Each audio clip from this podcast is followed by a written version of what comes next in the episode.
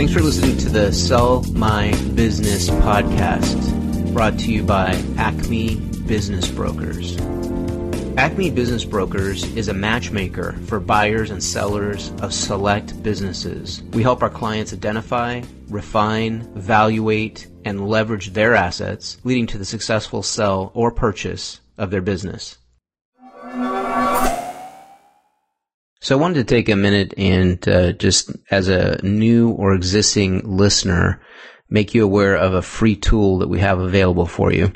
And whether you're a buyer or potential buyer of a business or whether you're a business owner that's looking to sell your company, we have created a free tool which is uh, yours for the taking. If you head to our website, which is acmebizbrokers.com, and then right there on the main page, just click on the link for the acquisition preparedness checklist. And then there's one for buyers and then there's one for sellers. And uh, what's useful about this is a lot of times when individuals start to think about selling or buying a business, it's a good idea to just start understanding some of the factors that you'll have to deal with at some point during your transaction. And we've organized a fairly comprehensive set of questions and then put them into a checklist format so that you can use them quite easily to just get a bead on what you're facing, uh, what you'll need to think about and uh, what all will be involved in the purchase or sale of a business. So go on over there and grab that. Again, it's a free tool tool. It's called the Acquisition Preparedness Checklist right off the main page of acmebizbrokers.com. Enjoy it. Let's begin here. I want to start by welcoming Walter Carnes. He's our guest for today's Sell My Business podcast. It's a little bit of a special podcast in the sense that the topic is may seem like it's fairly niche, but it's actually very relevant because many of the things we'll discuss transfer directly to other business operations. And a lot of the same considerations come up in all types of businesses. So, Walt, I've, i met Walt through a mutual friend and colleague and have been collaborating with him on a couple different projects. And he's with a firm here in Bowling Green, Kentucky, United Country Real Estate and the Heartland Group, Heartland Realty Auction Group. And it's been a pleasure to get to know him a little bit over the last six months or so. Yeah, six months, yeah. maybe nine, yeah. something like that. We've been collaborating on one project in particular, but I've been every time I talk to Walt, I learn something. So I wanted to get him on here and to talk a little bit about what he does. In the intro, you heard my description or bio for Walt. But Walt, why don't you uh, tell us a little bit about yourself and your background and sort of what your area of expertise is? Okay, well, I grew up in um, Starkville, Mississippi, which is where Mississippi State is. Uh, went to Mississippi State, majored in dairy science, and then after got out of that, went into the dairy business for about 10 years, milking cows and growing feed crops and soybeans in the Starkville area. Did that for about 10 years got a chance to move into the Mississippi Delta into farm management with a old high school buddy and spent about 10 years in the Delta farming and managing farms. Got married and had kids and all of that stuff, you know, that, that happens after that. Started out managing for what turned out to be my brother in law. so took over some of the family land that uh, they had and we farmed that until about 1988 when we moved to Bowling Green. And when I moved up here, I had always had a lot of interest in auctions. There was an auction in Duck Hill, Mississippi, that a group or a firm out of Franklin, Kentucky, which is where I live, was doing on a big tract of land that I think John Hancock might have owned it and was they were selling it. I met them, uh, went to that auction and met the people, and ended up moving up here and going to work for them. We put together several auctions in Mississippi. Did a ten thousand acre auction all up and down Highway 45, and did it at the Golden Triangle Airport. That was a very interesting auction. Met a lot of great people. Had a great time. Very successful sale, which led to some others. So that's kind of what got me up here. And then a little bit after that, I had a chance. I uh, got into real estate too. Got a real estate license.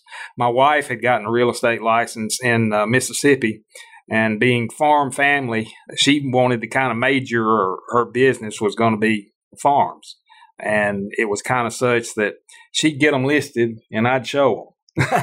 so I knew that that part of it. I didn't have a license to list them, but she did, and then she could go along with me, and or we just made a kind of a team out of it, and and would uh, show farms, and uh, that worked pretty good. But anyway, that I brought that back up here, got a real estate license, and did farms, uh, houses. Was a uh, I had the exclusive for CitiFinancial on their repossessions, and this was kind of right before the big crisis of 2008 or 9 and I think they were kind of part of that that debacle right in there but I ended up with several foreclosures and sold from um, Hopkinsville to Tompkinsville and uh, from Elizabethtown down to the state line south of Franklin so that whole area right in there provided pretty good many auction or uh, foreclosures. Had a a lot of experience in working deals that were hard because the circumstances were not good, but it provided a lot of experience. In the meantime, I was selling farmland, got a property over in eastern Kentucky, which was about 5,400 acres of coal mining property. It was three mountains and it was called Path Fork. Um, I kind of named it Path Fork Energy Resource Property because it had a lot of other things other than coal on it. It, it had been in the family since 1912, and it started out as two business partners. They weren't related. Started acquiring land in the Path Fork, um, Middlesboro area about 1912, and by 1920 or 22, I think they had about little over 5,000 acres of uh, coal mining property over there. It was a, they were a land company. They weren't in the coal mining business, but the uh, property was developed to mine coal. It had several underground mines and a lot of timber. Had a big sawmill on it. At one time, I was told there were 5,000 people living on that one property right there. when I listed it, or when I was talking to the guy who was uh, representing it. Uh, it was a true C corporation when it was set up, and it had been maintained like that. But it had gotten to the point where there were 16 major stockholders, and those 16 got to the point where they couldn't agree on a lot of things. And when we finally got it sold, there were 64 checks cut. That's how the um, how it was divided up. So that right there kind of taught me that there's a lot of things that need to be done to plan a uh, liquidation other than just saying, well, I think we need to sell because this thing probably should have been sold 10 years before it, it actually was because of that situation right there. It would have been a whole lot easier. And in the end, we had to hire a, a private investigator firm to find three heirs and one of them was in San Francisco living under a bridge. We made his day when when they found him. but I don't remember what size check he got, but I'm sure he he appreciated it. So he might have been able to buy a little bit bigger box to live in under that bridge. But anyway, that was quite an experience. But in the meantime, after I had met several people that had farming operations in the Midwest, and uh, one of them had a big dairy development operation where he built dairy farms for Dutch landowners or dairy farmers, and they would come over here with a suitcase full of money. It's pretty easy to get a, visa if you had a million dollars on a suitcase that you were bringing here to put in a in a business back in uh, the early 2000s. And uh, he could get them a visa pretty quick with something like that. They'd leave Holland and uh, come over here. Be two days later would be milking fifteen hundred cows, in an operation that uh, was set up spe- and built especially for them. They couldn't speak any English, and most of the people that were working for them couldn't speak any English either. They, they their native language was Spanish. So, so diversity of culture. It, yeah, it was. it, it was. It was quite a deal. But those were some really interesting operations right there. And there's there's one similar here in the Russellville area, and we went out and visited it one time. Uh, that was a good day too. So, so obviously, how Walt and I started collaborating is there was a business that we've been talking to that is looking to potentially exit. The owners are, and it obviously involves agriculture and farming. Yes. And uh, we needed an expert, so we collaborated and partnered with Walt. And looking at the business, that one in particular has two or three kinds of operations on the um, the land. What are the common models that you see for these types of transactions where there's vast acreage and then they have farming operations? What are the, you were just mentioning like dairy farming, but there's probably like models. Well, yeah, there's dairy and there's uh, beef operations. A lot of uh, dairy operations will have a small beef herd because they either want to incorporate or, or they have bull calves or something that they can't you can sell them as a baby and or you can sell, raise them on out and sell them at a, a little bit higher weight and make a little money off of them that way but most I won't say most, but a lot of uh, dairy operations will have a small beef herd too if they have the land that will accommodate it. Some of them, if you've got a big grain acreage, they'll have a hog operation too because you can increase the value of the corn uh, by running it through a pig and uh, selling the pig that way. And that's there was an article written a long time ago that I wish I had saved, and I have tried and tried. I've Googled about everything I could think of trying to, to locate that article, and it was in Farm Journal. And it I, the title was not this, but it was basically how great great grandson lost great great granddaddy's farm.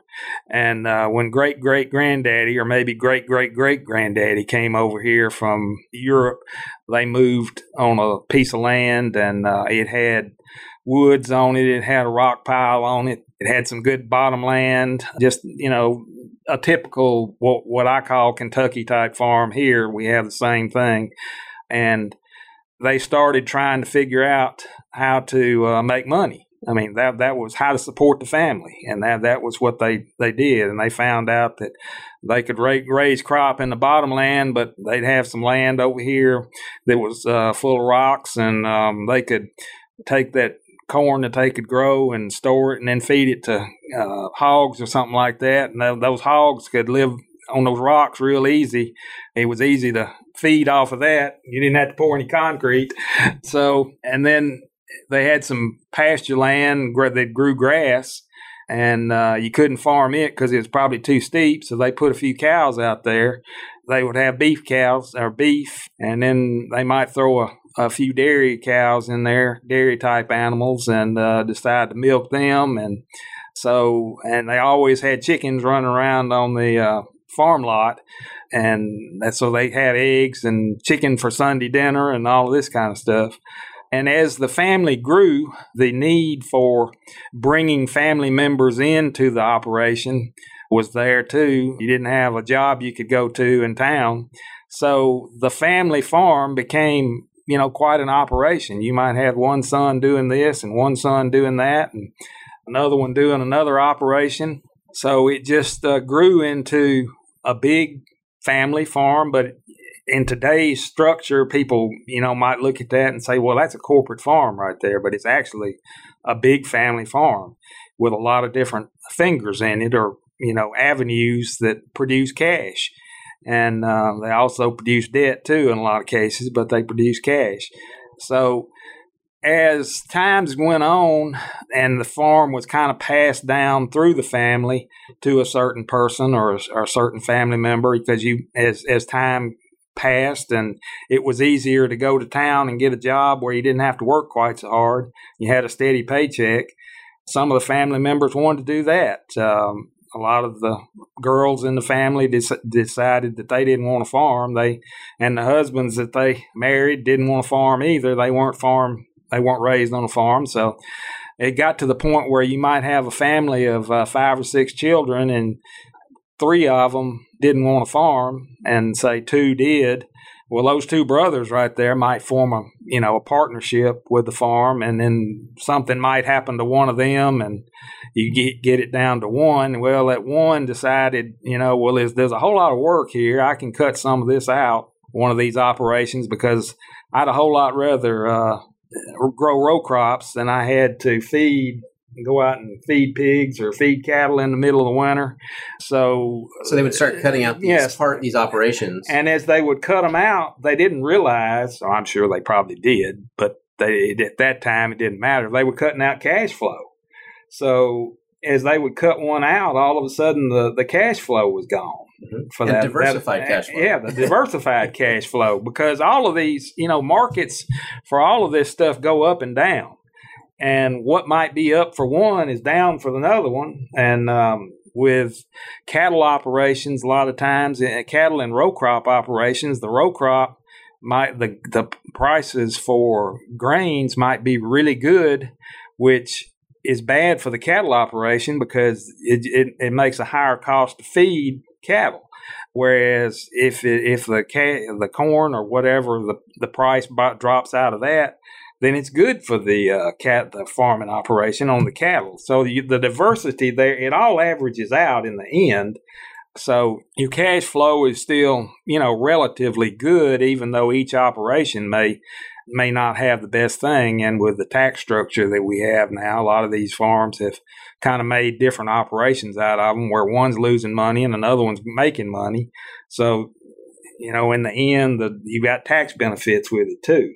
So all of that comes into play. But back to the great great grandson, as he cut things out, it cut out cash flow.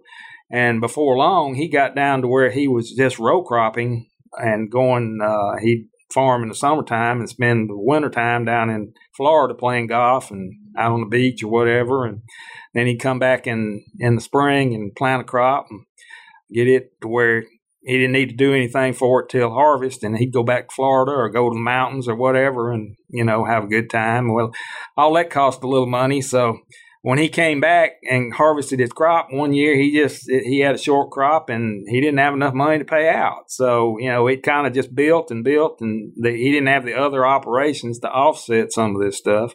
And before long, he he had lost uh, his ancestors had built, mm-hmm. and and that's kind of the way it has come. So, so, some of the yeah, some of the other things that are kind of related to this uh, that you and I were just talking about a, a while ago. The other ways that farmers have chosen to diversify or to augment their cash flow in terms of like real estate, commercial development of frontage roads was one way you were mentioning to me. There's other stuff too, but what some of these other things they've done has, have also impacted their overall operations. Maybe, maybe describe that. Yeah, well, thing that I kind of know a little bit about is as as I was meeting people, I met a farmer in uh, Ohio that they were farming about 35,000 acres, he and his brother.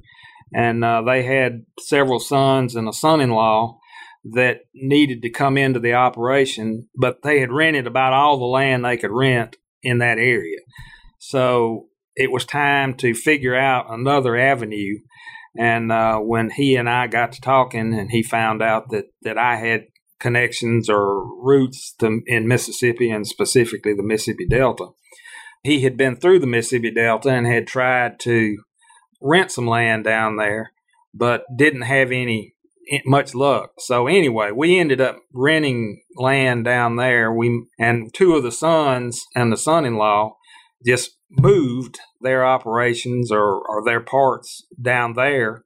So in trying to make an operation that would support them, they ended up having to relocate. And that may be what some of this stuff uh, or some of these operations may end up having to do is you know you have to go where the opportunity is. We ended up setting up a, a 20,000 acre farming operation in the uh, Mississippi Delta and one of them is down there now. The other one is is still back in uh, Ohio the other brother. And he kind of runs back and forth between the two and one of them has, has moved down there to run that. So that that's way it you, you can kind of diversify there uh, is relocated. some of these operations here and anywhere, I guess, you'll if you ride up and down roads, you see all of a sudden three or four or five houses, you know, right next together or scattered out down a, a road, and uh, in behind it is big farmland.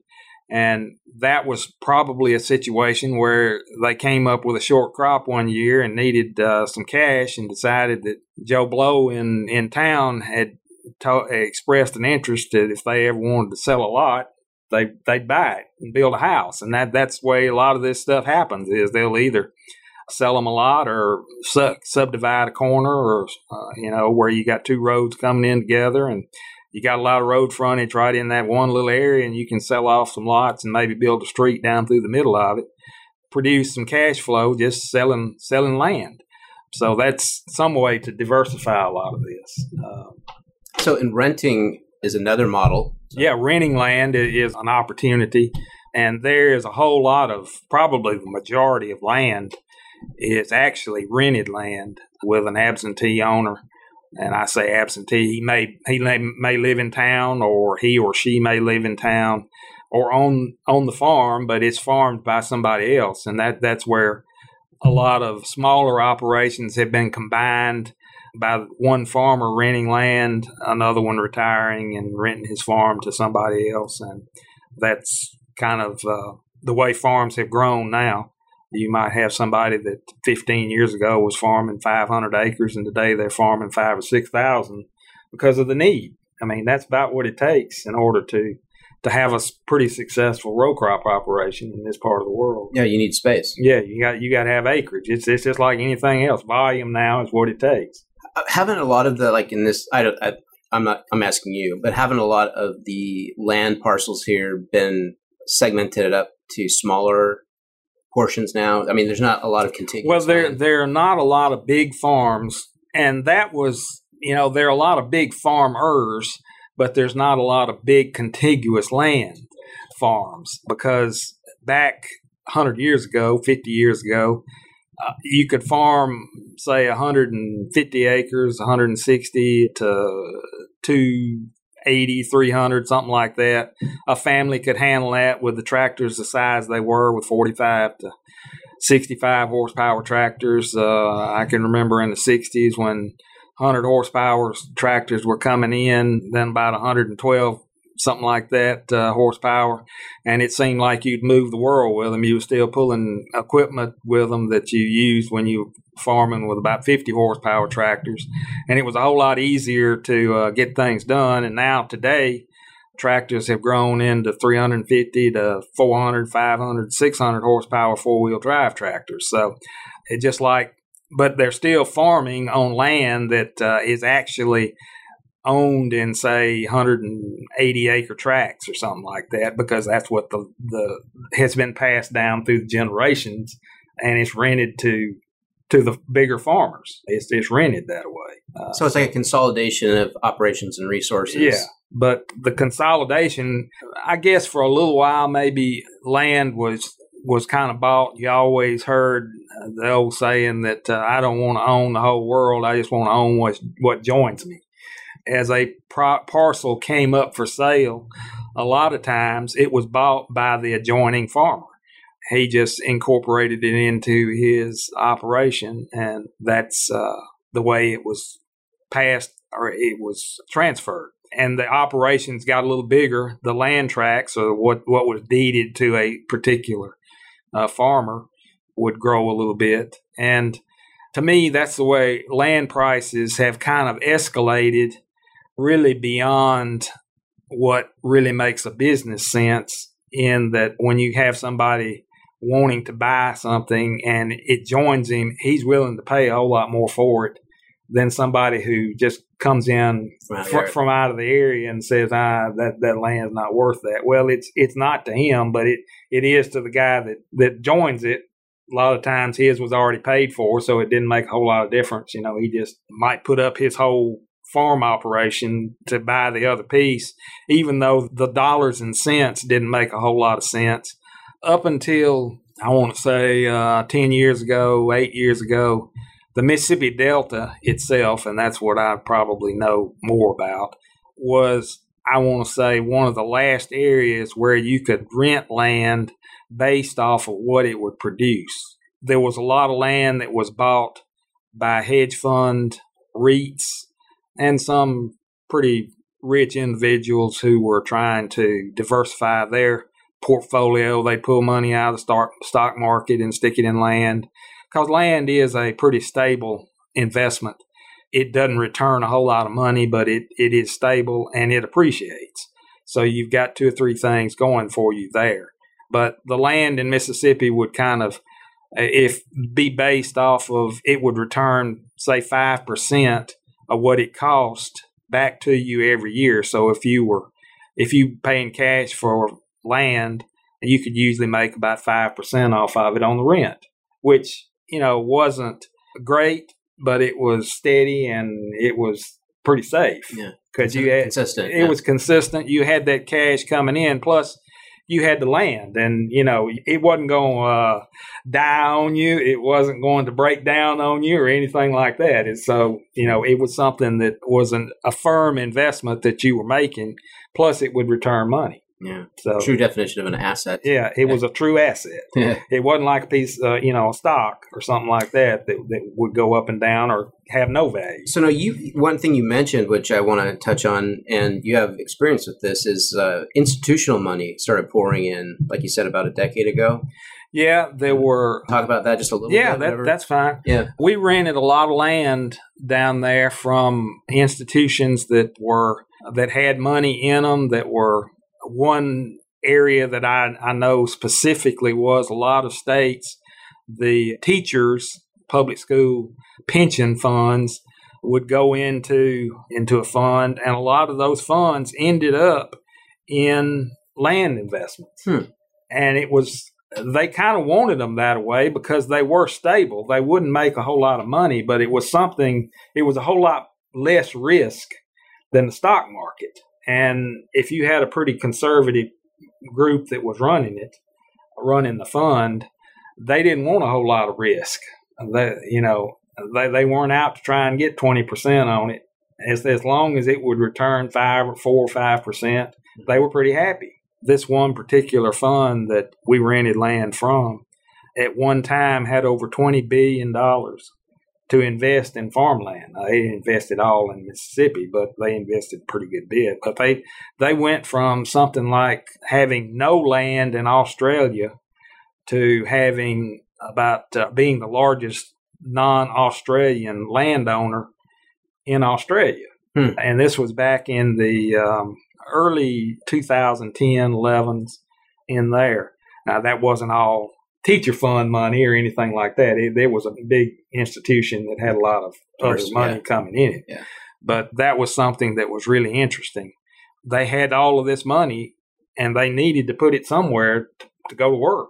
This was when the stock market had fallen out, you know, the right after the uh, big housing collapse and everything, and they just pulled a lot of money out of a lot of things, and they just had cash. Then they needed to put it somewhere. Mm-hmm. And that's what they did was was put it in farmland. They they bought a lot of farms, nut farms in California. They were a big buyer in California and Florida in orange groves and uh, stuff like that. Uh, they bought a lot of uh, row crop land in the Midwest and in, in the Mississippi Delta.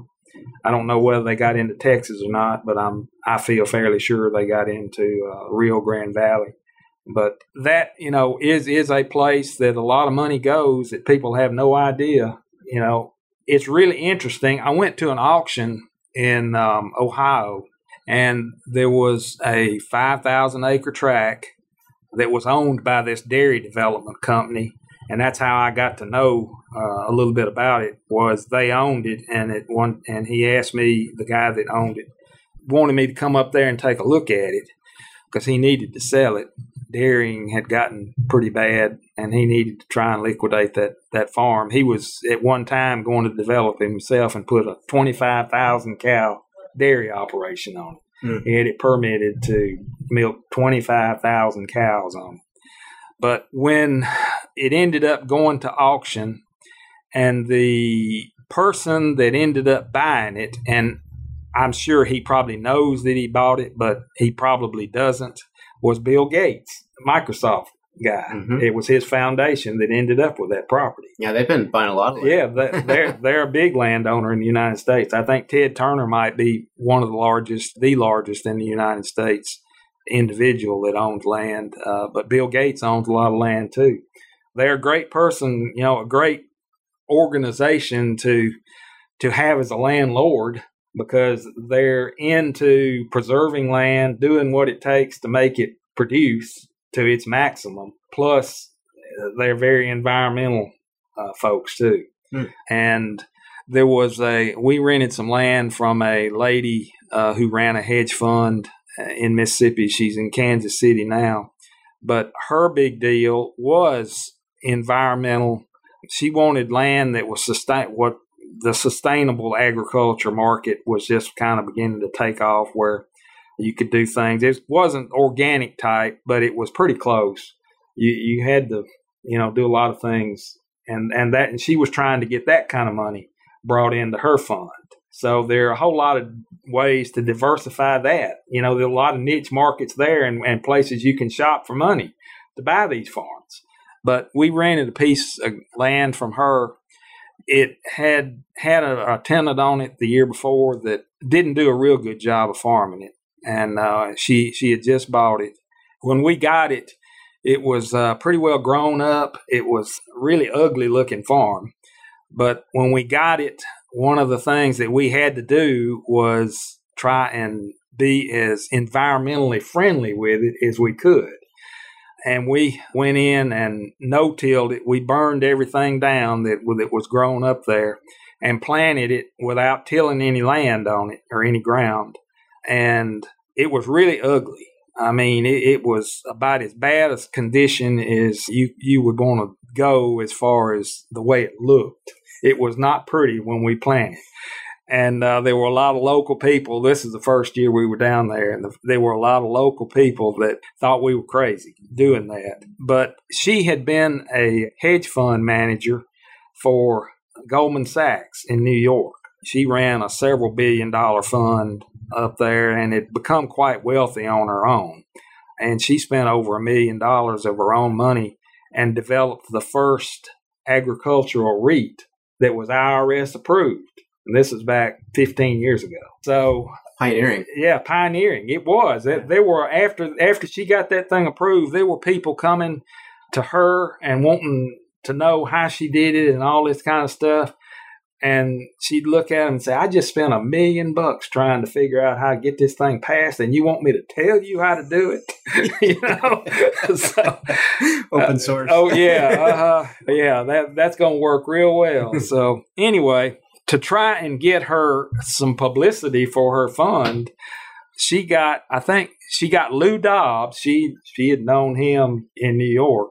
She got him, or she told him what she was doing and uh, he sent a camera crew and a little lady down here or down to uh, Mississippi to film what we were doing.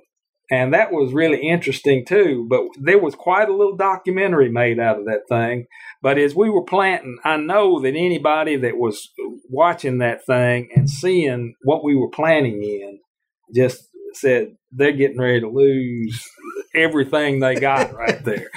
And you know, it, it was not a sure thing that this was going to happen, turn out well, but it did. You know, two months later, everything that had been burned down was dead and on the ground, and soybeans had come in there. We planted on um, 30 inch rows, and I think we had one planter that we planted on 15 inch rows. They had come in, they had grown, shaded everything out, and you never would have known what was out there and every uh, there were some weeds that were six or seven feet tall that we planted in, and they were on the ground by this this time. You couldn't see the tops of any of that, it, and it, those beans made really good beans that year, mm. and everybody around there was really surprised. And and most of the spraying at that time, and still is, is done with airplanes in the in the delta. Fields are pretty good size, are big. It's flat. Tree lines are pretty much gone now. They're power lines are not quite as uh, prevalent as they used to be. They pretty much run up and down roads. Uh, they don't run out through the middle of fields. But the ag pilot that we used, his little airstrip was probably seven miles from this this farm. And he said as soon as he got about 300 feet off the ground, he could see that that one particular block. It was thousand acres, but it just stood out the way it it, it had grown. Huh. So trying to do environmental things really helps. This farm has since been developed into a um, farm that where they have ponds. There was a pond built on it that you flood. is about a 20, 25 acre pond, looked like catfish pond. But they would pump out of that pond and irrigate uh, what the rest of the farm. So it was very interesting with that. We irrigated down the road. There've been a lot of things like that that have been done with with farms, and and she has done a lot trying to preserve that, and and has gotten probably a lot of money that wouldn't have otherwise come in to the ag industry Innovation. with something like that. Yeah, yeah it's important. So one thing that we definitely have run into that's similar is when we start talking to business owners about where they're at with getting out of the business. And there's a variety of reasons for why they would get out of the business.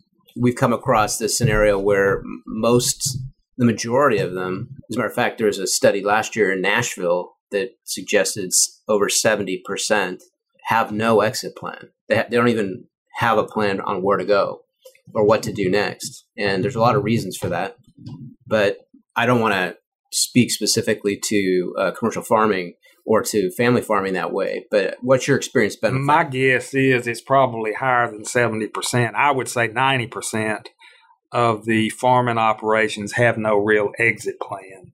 And it comes down to necessity on the end that it has to be sold because there's either nobody that wants to carry it on, it's not big enough to be sustainable on its own, or you've had a a sudden death or something like that, and and there is nobody to carry it on.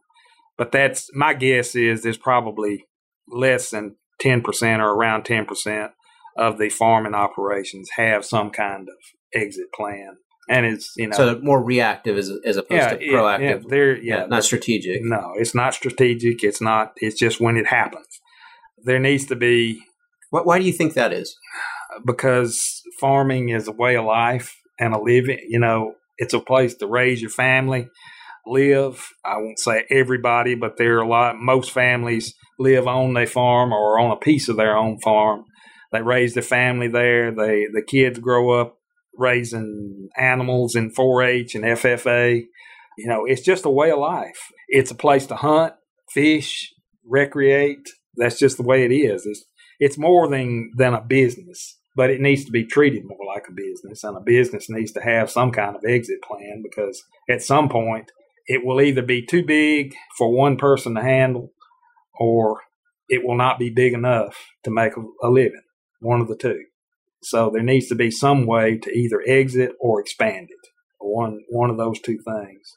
Are there advisors out there that actually coach in the area of uh, operations? Well, the extension service has probably as close to a public advisory board, or I won't say board, but people that can help people. There, there are a lot of private foundations that I can't name you one specifically, but I know of foundations that I have read about that will offer expertise and in, in how to set up a transfer or a um, a way to exit.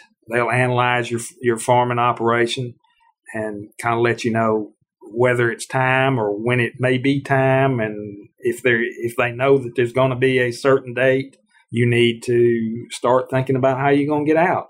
Mm-hmm. And, and, there are ways that you can make it as, as easy as you want to or as hard as you want to, as hard as it's going to be to get out. You can make it, you know, more profitable or, or lose money or whatever, however you want you want to look at it, it, it can be done in, you know, a good way or a bad way. The worst thing, I guess, would be to just go completely broke and then have to have an auction sale on the courthouse steps, and yeah. that that'd be the worst. Yeah. Whereas if two years before that you started trying to plan that, you know, it's getting I, I can see the handwriting on the wall that uh, th- this is a day out here that's that we're going to have to liquidate. and you start planning for that day, it'll be a whole lot more. I won't say it'll be easy, easy on your your family or your nerves or whatever, but at least it'll be a way to get out without the Yeah. complete devastation. Yeah, look at it like a, a runway at an airport. You know, if you know where the end of it is, how much speed do you need to get to. yeah, that's Velocity. right. That's interesting because the nature of your business. So you look at like how a business is valued based on there's a variety of factors when we look at a company or business in terms of how to consider it in terms of listing it and uh, who would potentially buy it, um, how the financing works, all of that stuff. It's exactly the same well, yeah, for what you're doing. you've got with a farming operation, you've got and with a business, if if you've got real estate involved with a business or buildings or whatever, you've got the value there. Plus, you've got the business value or the income producing value of it of the business to look at. The you may be able to say, well, you know, for a little bit of this right here, you could do this with it, and which would it may you, you can't say I'm going to charge you or or I expect to get this much out of it, but it may be a way to add just a little bit of psychological value to it Mhm. to make it, It still make- gets folded into the yeah, it- cost per acre. Yeah, or whatever. yeah. but with with agri- with farms, I mean, you've got a lot of things to look at. You've got the the housing part of it, if you want to say that, the buildings, can they be renovated into something else? If you've got and and then the the land itself, it is going to have a just base farmland value Mhm. uh, because it will be worth this just to hold the world together. But if it's have if it has a history of uh, production or good production or bad production either way you know you can take a look at that and and come up with some kind of value on it. You can soil test it see what's out there. You can use the you can mi- use the mi- mining value out of it the mineral value out of it and say well you know you've got Hmm. this out here to look at. It will you know it takes so much to grow a crop and there's already this out here. You may you know we may not have to have the fertilizer that this place down the road or across the Like county may stages of development. yeah, you know it's kind of that way too so uh, and equipment. You've Equipment. got tons of equipment. yeah if Well, it know depends. yeah you've you've got a lot of equipment and you you've got that to look at as far as as a value you you paid for all of that you've probably used the IRS Yeah, uh, for it, the, the depreciation on it. Yeah. So you, you've got that to look at. And in selling out, a lot of times or selling a property, you've also got the IRS to look at when you come to that part of it. It's a big part of it. Isn't That, it? that's a big part of it, and there are there are ways to get around that, but at least to be able to maybe put the the IRS off a little bit with um, tax exchanges and um, 1031 tax exchange sales.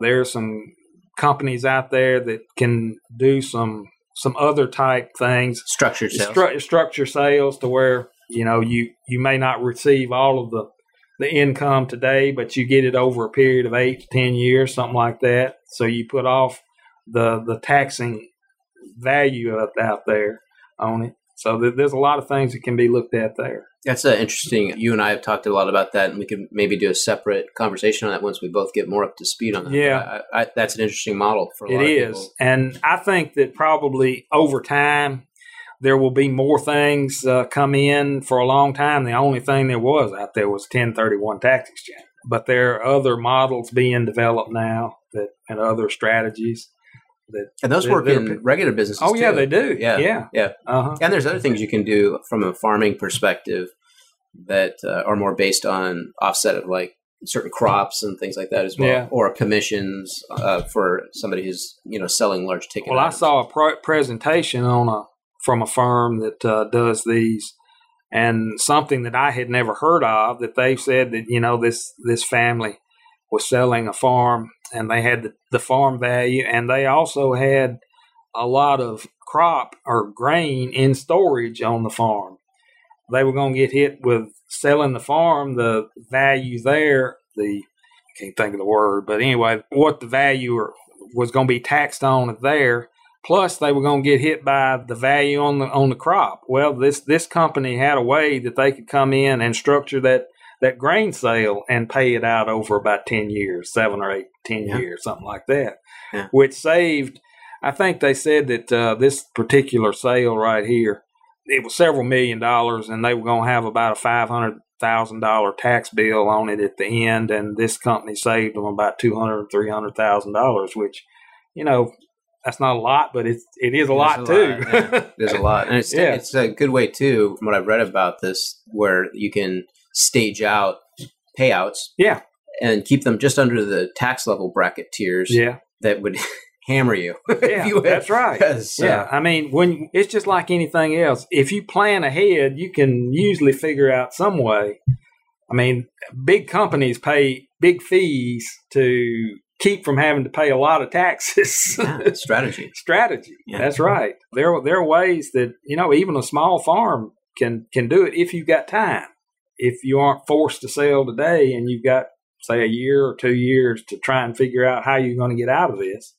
That's the hardest part because, you know, even in just traditional businesses, when we go to look at a business and uh, you start to, they're they're literally being forced to sell for a variety of reasons, and they run they run the gamut. But when you come back with what the actual value of the company or the business is, uh, sometimes they get offended because they, they they spent so much time in the business and now they're up against the wall to sell the business and it's not as maximized as it could have been. You got 20, 25 years of somebody's life, yeah. You know, and, And so and, this is all it's Um, worth. unfortunately uh, the, the tough part is time doesn't equal value when it comes to valuation. Uh-uh. it just doesn't. No, so the more you can be proactive in these things one of the things that working with walt you know i'm hoping that when people hear this for those people that are ready or are thinking that way they'll you know obviously contact us get in touch figure out how to how to start that process because it's not a it's not going to happen overnight no, it's not.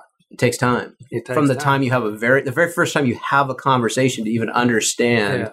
the scope of what needs to be done and it's different for everybody And with a farming operation, it's it's really specific.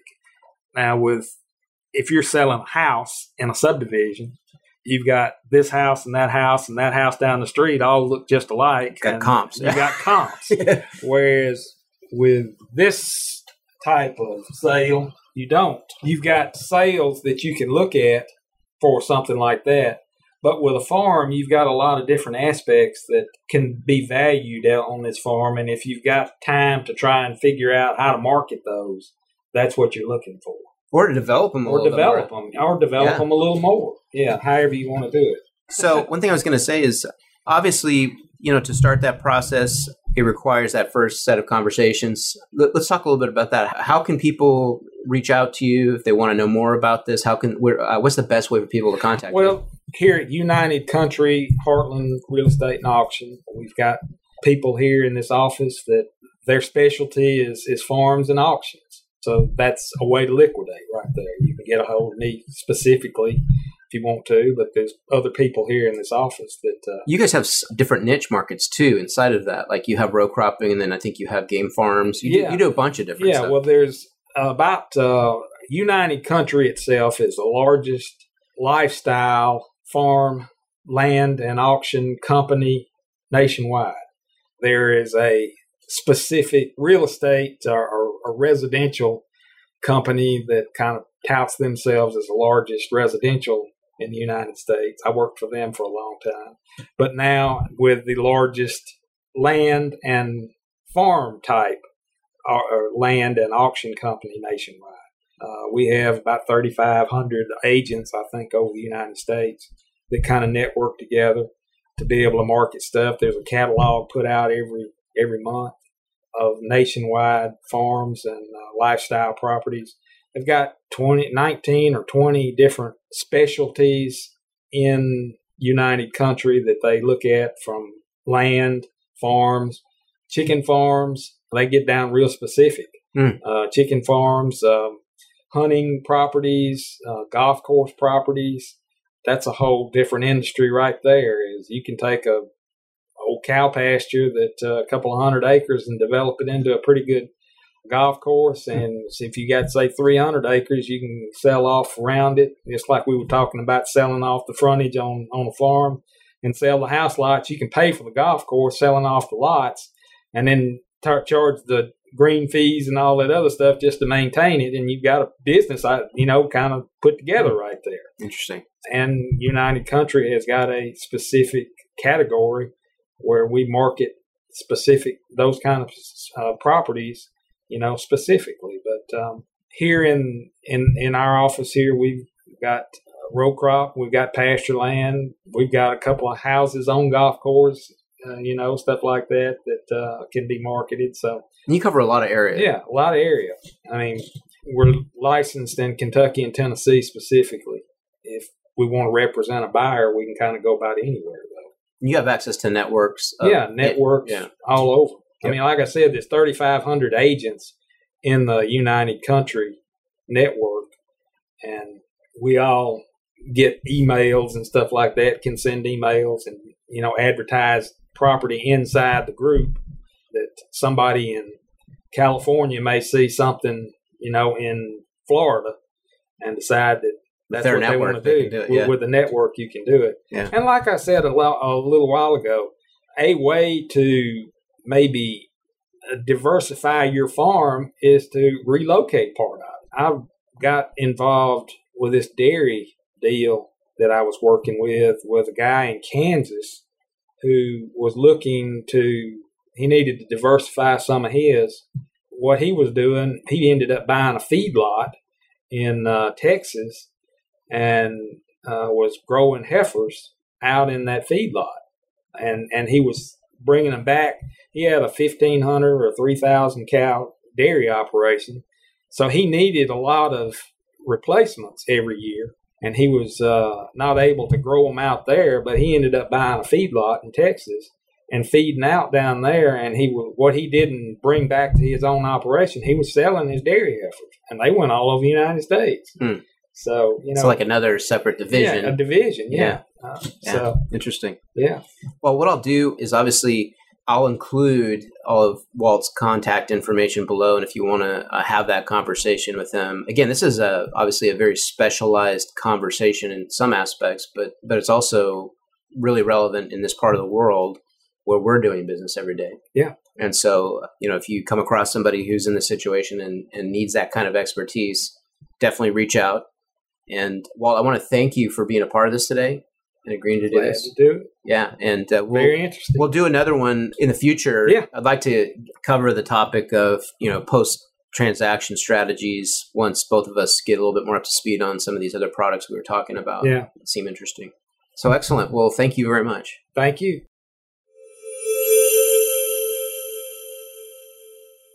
If you're in the market for a business or you'd like to see examples of the businesses that we have for sale, go to acmebizbrokers.com forward slash listings. You can browse our featured as well as our standard listings and you can download the spec sheets on each business. Thank you for listening to the Sell My Business podcast. Be sure to subscribe to listen to future episodes. Follow us on Twitter at Acme Biz Brokers. All content is copywritten Acme Business Brokers 2018.